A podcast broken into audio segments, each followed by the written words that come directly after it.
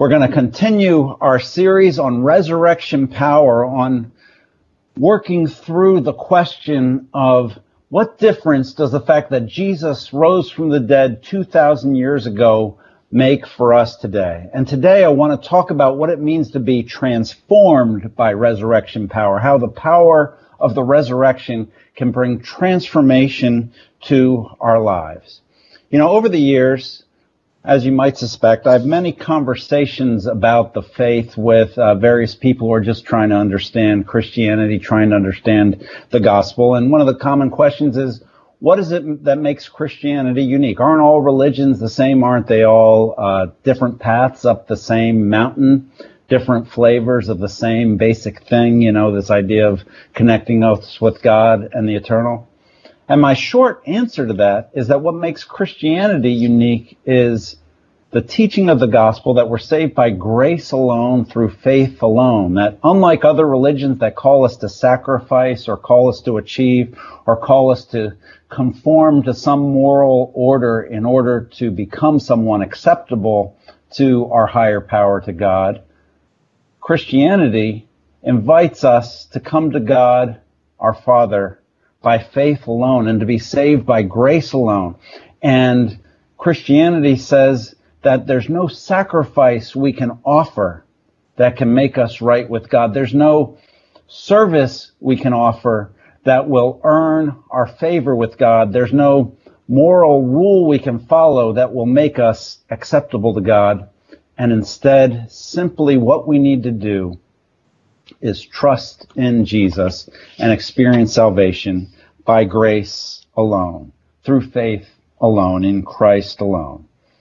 Paul, the apostle, puts it this way For all have sinned, and all for, fall short of the glory of God, and all are justified freely by his grace. Romans 3 23 and 24. And and this is the heart of the gospel that all people, regardless of what their lives look like, regardless of their background, regardless of their ethnic group, regardless of their status in society, all of us are equal before God as those who are spiritually bankrupt, those who are morally bankrupt, those who are in need of a savior. And then at the same time, by the grace of God, all of us can be adopted into the family of God and call God our Father, call Christ our brother, and have a hope for eternal life. And this is, this is the heart of the gospel message. This is what makes Christianity unique among world religions, I believe. Now, Paul, in Roman, in the book of Romans, explains the gospel at length. And it's interesting because he spends five chapters laying out this idea that we're saved by faith alone, through grace alone, and that there's nothing in us that can redeem us, but if we will simply trust in the grace of God, we can experience his redemption and, and our reconciliation to God, our righteous standing before God is 100% based on God's grace to us. Now, there's a common objection, an objection that I've heard often when I have tried to explain this to people, an objection that apparently Paul hears. And that makes me think that it's an objection that anybody who's faithfully preaching the gospel is going to hear. And it's simply this. Does this mean that what we, nothing that we do actually matters? Does that mean that if we believe in Jesus, we should just do whatever we want? We've got this insurance policy? And, uh, you know, rationally speaking or humanly speaking, that's a, that's a, a normal way of thinking, I think. You know, if this is free, that means we don't have to give anything to it. That means we don't have to pay anything for it. That doesn't mean, means we don't have to work for it. And Paul, however, in Romans, you know, it's, it's a very systematic book. And so the first thing he does after laying his case out for five chapters is he anticipates this objection and works to clarify his message. And that's our text for today, Romans 6, verses 1 through 7. It's on the screen. You can follow along in your Bibles. Paul says, What shall we say then? Shall we go on sinning so that grace may increase? By no means. We are those who have died to sin. How can we live in it any longer? Or don't you know that all of us who were baptized into Christ Jesus were baptized into his death? We were therefore buried with him through baptism into death in order that just as Christ was raised from the dead to the glory of God the Father, we too might live a new life. For if we've been united with him in a death like this, we will certainly also be united with him in a resurrection like this. For, for we know that our old self was crucified with him so that the body ruled by sin might be done away with, that we should no longer be slaves to sin. Because anyone who has died has been set free from sin. This is God's word for God's people this morning. So Paul anticipates this objection. He anticipates this question. If we're saved, if we're really saved by grace alone, through faith alone, and there's nothing we contribute to it, but we simply trust in the merit and the mercy of God in Christ, then does that mean we should just do whatever we want? Or as he puts it, shall we go on sinning so that grace will increase? If God's grace is honored by by forgiving our sins, that mean we should sin more so that we can experience more grace? And like I say, that's a reasonable question because in Paul's day, as in our day, one of the purposes of religion, one of the reasons you hope people get religion is so that they'll have a reason to do good, so that they'll have a reason to be good, so that they'll start living moral and upright and honorable lives.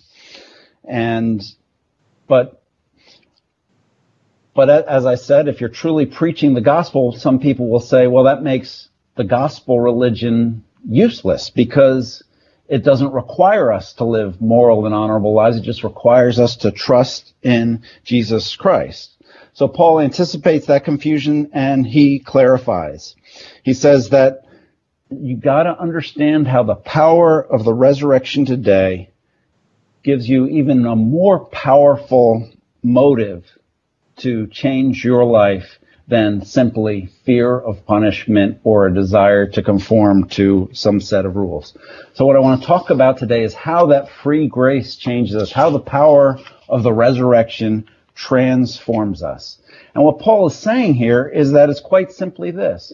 A redemptive understanding of grace, true faith in Christ, recognizes that grace is free to us not because it's cheap, but because it's so expensive that to try to pay for God's grace is to denigrate God's grace. God's grace can only be purchased through the suffering of Christ on our behalf. We can't redeem ourselves, but we rest in the redemption that was accomplished by Christ. See, the idea of being saved by grace through faith, that's not just a sterile dogma or just a formula that we have to recite in order to experience God's grace. God's grace comes when we look at Jesus. Or as he says here, it comes through our union with Christ. Grace and salvation in the Christian world comes through looking at Christ and recognizing in Christ the one who paid and achieved and sacrificed to redeem our life. It's a gift that's free to us, but it was expensive to Jesus. Paul goes on to say in in Romans 6 verse 2, he says, are, we are those who've died to sin, so how can we live in it any longer? Or don't you know that all of us who were baptized into Christ Jesus were baptized into his death? We were therefore buried with him through baptism into death. So, faith is not just a formula we recite. True saving faith is being united with Christ in his death. To look at the cross and say, he died for me. I'm so broken. I'm so sinful. I'm so guilty that he had to die for me. But the flip side of the gospel is simply this. I'm so loved. I'm so favored. I'm so chosen that he was glad to die for me. This is the Christian doctrine of grace. This is the hope of everybody who embraces Jesus as their Savior and as their Redeemer. It's not just a matter of reciting a simple formula, it's a matter of connecting personally to the sacrifice of Christ for us, to seeing in the suffering of Christ that He's suffering in our place, to seeing in, in the sacrifice of Christ His great, great love for us, and then allowing that to change us. I think one of the ways we see that illustrated the best in, is in some of the songs that we sing, like the one we just heard. Jesus paid it all, so all to him I owe, and sin had left a crimson stain, and he washed it white as snow. Or there's another hymn that some of you might have heard by Isaac Watts. It goes like this. Alas, and did my Savior bleed, and did my sovereign die, would he devote his sacred head for such a worm as I? Was it for sins that I had done that he groaned upon a tree? Amazing pity, grace unknown, and love beyond decree. Did my Savior bleed and did my sovereign die for me? That's the thing that you've got to wrap your mind around as a Christian to have a glib view of salvation by grace through faith being free and therefore cheap is to miss the point of the sacrifice of Christ and to miss the point of the suffering of Christ for you. But if you do come to understand that Jesus has given himself for you and that nothing less than the, the sacrifice of Jesus Christ is what redeemed you, and if you're redeemed by the sacrifice of Christ, you need nothing more, then that begins to transform you from the inside out. Grace in the Christian doctrine is not free because it's cheap. It's free to us because it's so expensive that for you to try to repay God for his grace is for you to be insulting the grace of God. You can't offer to pay for it without cheapening it. You can't try to earn it without degrading it. The only way you truly respect the grace of God is if you're willing to receive it as a free gift and thank Him for it and praise Him for it and rest in it and believe that His grace is sufficient for you. So that's what it means to be united with Christ in His death. To say Jesus paid it all, all to Him I owe. Sin had left a crimson stain and He washed it white as snow. But the Bible says not just that we're united with Christ in His death, we're also united with Christ in his resurrection. Paul goes on to say that just as Christ was raised from the dead, we too might live a new life. The resurrection of Jesus Christ was his victory over sin and over death, not just for himself so that he could live forever, but for all of his followers so that we could live forever. We have nothing to fear in this life because Jesus has shown us that God is powerful over our greatest enemies and over the most intimidating foes that we might face. And the same power that raised Jesus from the dead is at work to help us become the people that he wants us to be. The power that raised Jesus from the dead is the power that's going to work in you to help you overcome your habits and your hangups and your addictions and the struggles that you have and set you free to become the person that God has designed you to be and that God hopes that you will become. See, we've got to see as followers of Christ, it means that the victory of Christ was not just for him, but it was for us, and that his victory was our victory. We're like fans of his, we're like followers of his, we're subjects of his, and we're cheering him on, and we're celebrating now and living in the victory that he won for us on that first Easter when he rose from the dead. 1 Corinthians 15, I think, articulates this well for us. It's a, an old hymn of the faith, one of the first hymns that the early church sang. Paul says, Death has been swallowed up in victory. Where, O death, is your victory? Where, O death, is your sting? The sting of death is sin. The power of sin is the law. But thanks be to God, He gives us the victory through our Lord Jesus Christ. That's a summary of the work of Christ right there. He gives us the victory through our Lord Jesus Christ. We can no more save ourselves than we can resurrect ourselves from the dead. But the work of the gospel, the work of Jesus is He conquered death for us and we simply need to rest in Him. We simply need to trust in Him. That's what it means to be united with Him in His resurrection. The key to new life the key to new power, the key to a transformed life is recognizing that everything is different because Jesus conquered death on our behalf. And whether we find ourselves in the midst of wealth and success and joy and love, or when we find ourselves in the midst of pandemic and suffering and isolation and fear and unemployment and struggles, because Jesus rose from the dead, everything is different and we can begin to have hope. It's not apart from the death of Christ, but in the death of Christ that we see God's power and God's grace for us. And Jesus rose from the dead that we too might live a new life. This is the free gift of expensive grace. This is the gift of power to the powerless. This is the gift of help to the helpless. This is the gift of redemption to the irredeemable. And that's what Jesus came to do for you. That's what Jesus came to do for us. And the process of becoming a follower of Christ, becoming a child of God, is simply remembering that there's nothing we can do except this gift. As another hymn says, nothing in my hands I bring, simply to the cross I cling. And as we do that, we can experience new life in Him and through Him. Paul goes on to say that it's this free grace ultimately that sets us free. One of the highest values in Paul's day, one of the highest values in our day for human life is to be free, to not be subject to other people, to not be subject to forces that are beyond our control, but to be able to act according to our greatest desires and according to the things that we really want to do, to do what we most deeply desire.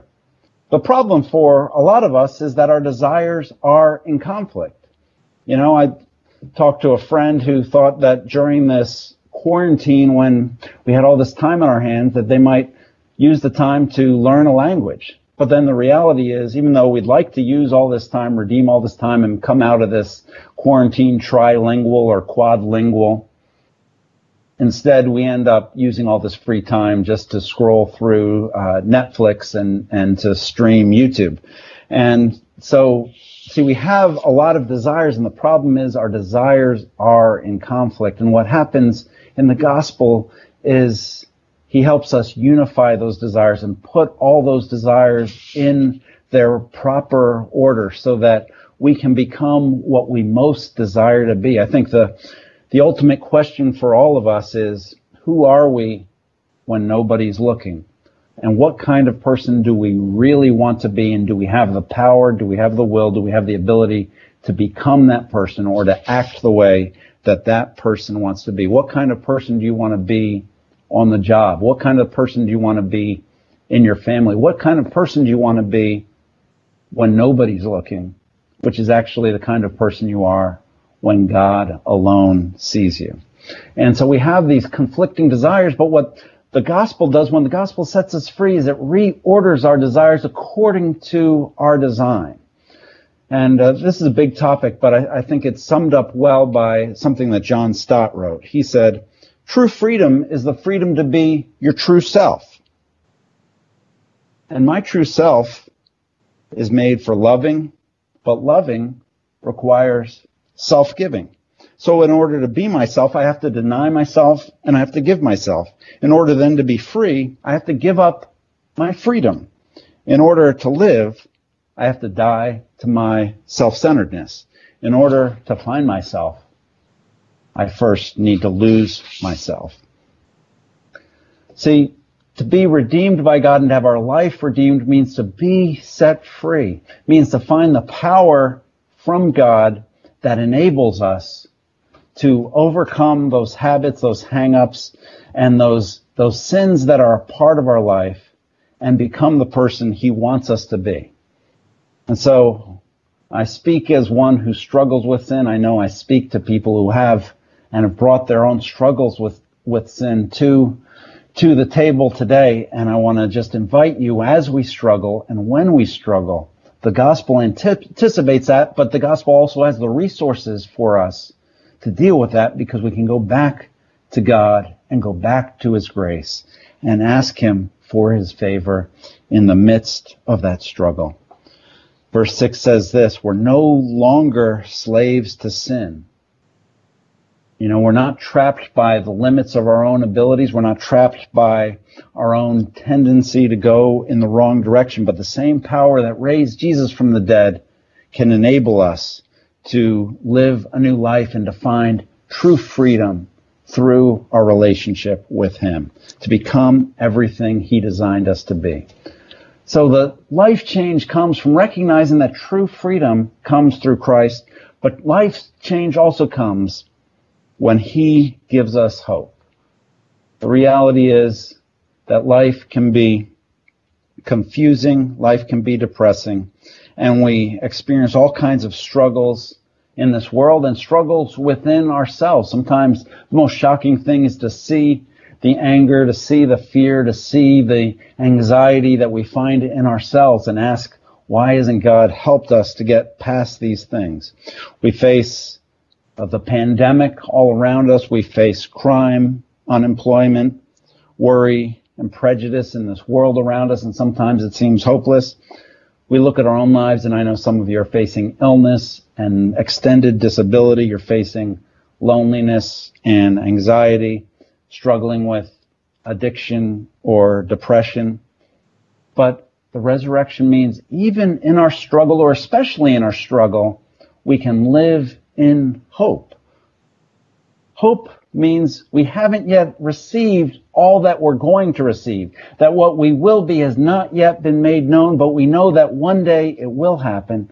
And so we're going to live in faith, we're going to live in confidence, we're going to live in joy, and we're going to live in anticipation until that time happens because we will be united with Him in His resurrection. You know what this means?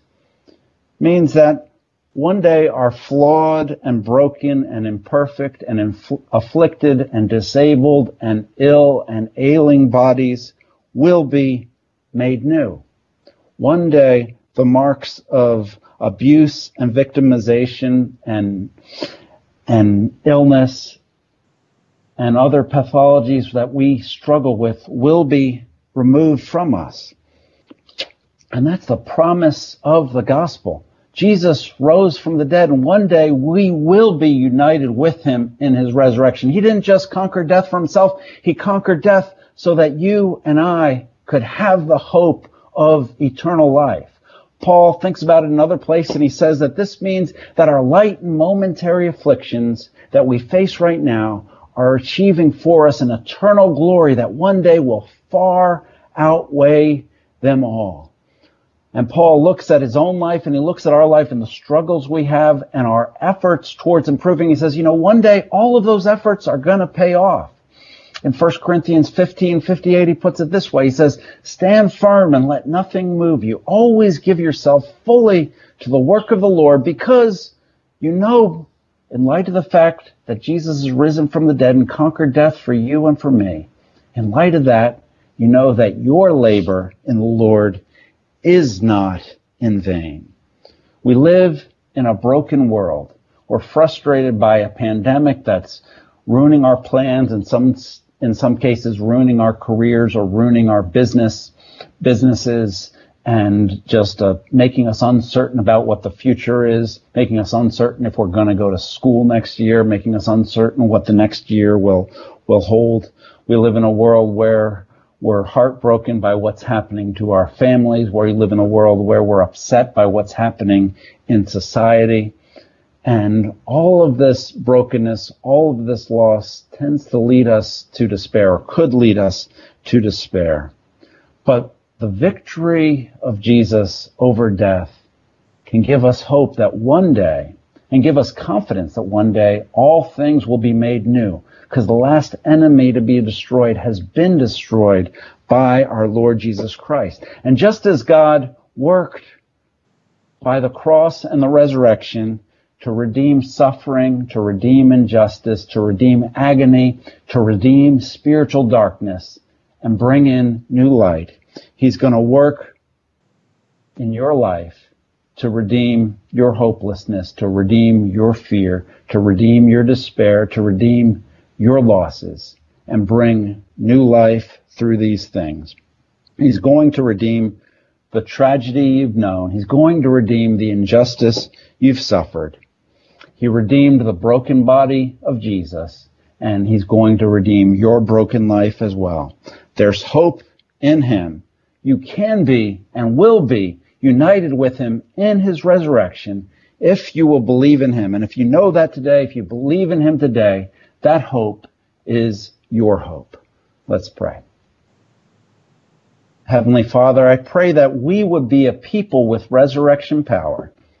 I think of my friends today who are struggling with addiction, struggling with hang-ups, struggling with anxiety, stu- struggling with despair over the place that their lives are at this moment.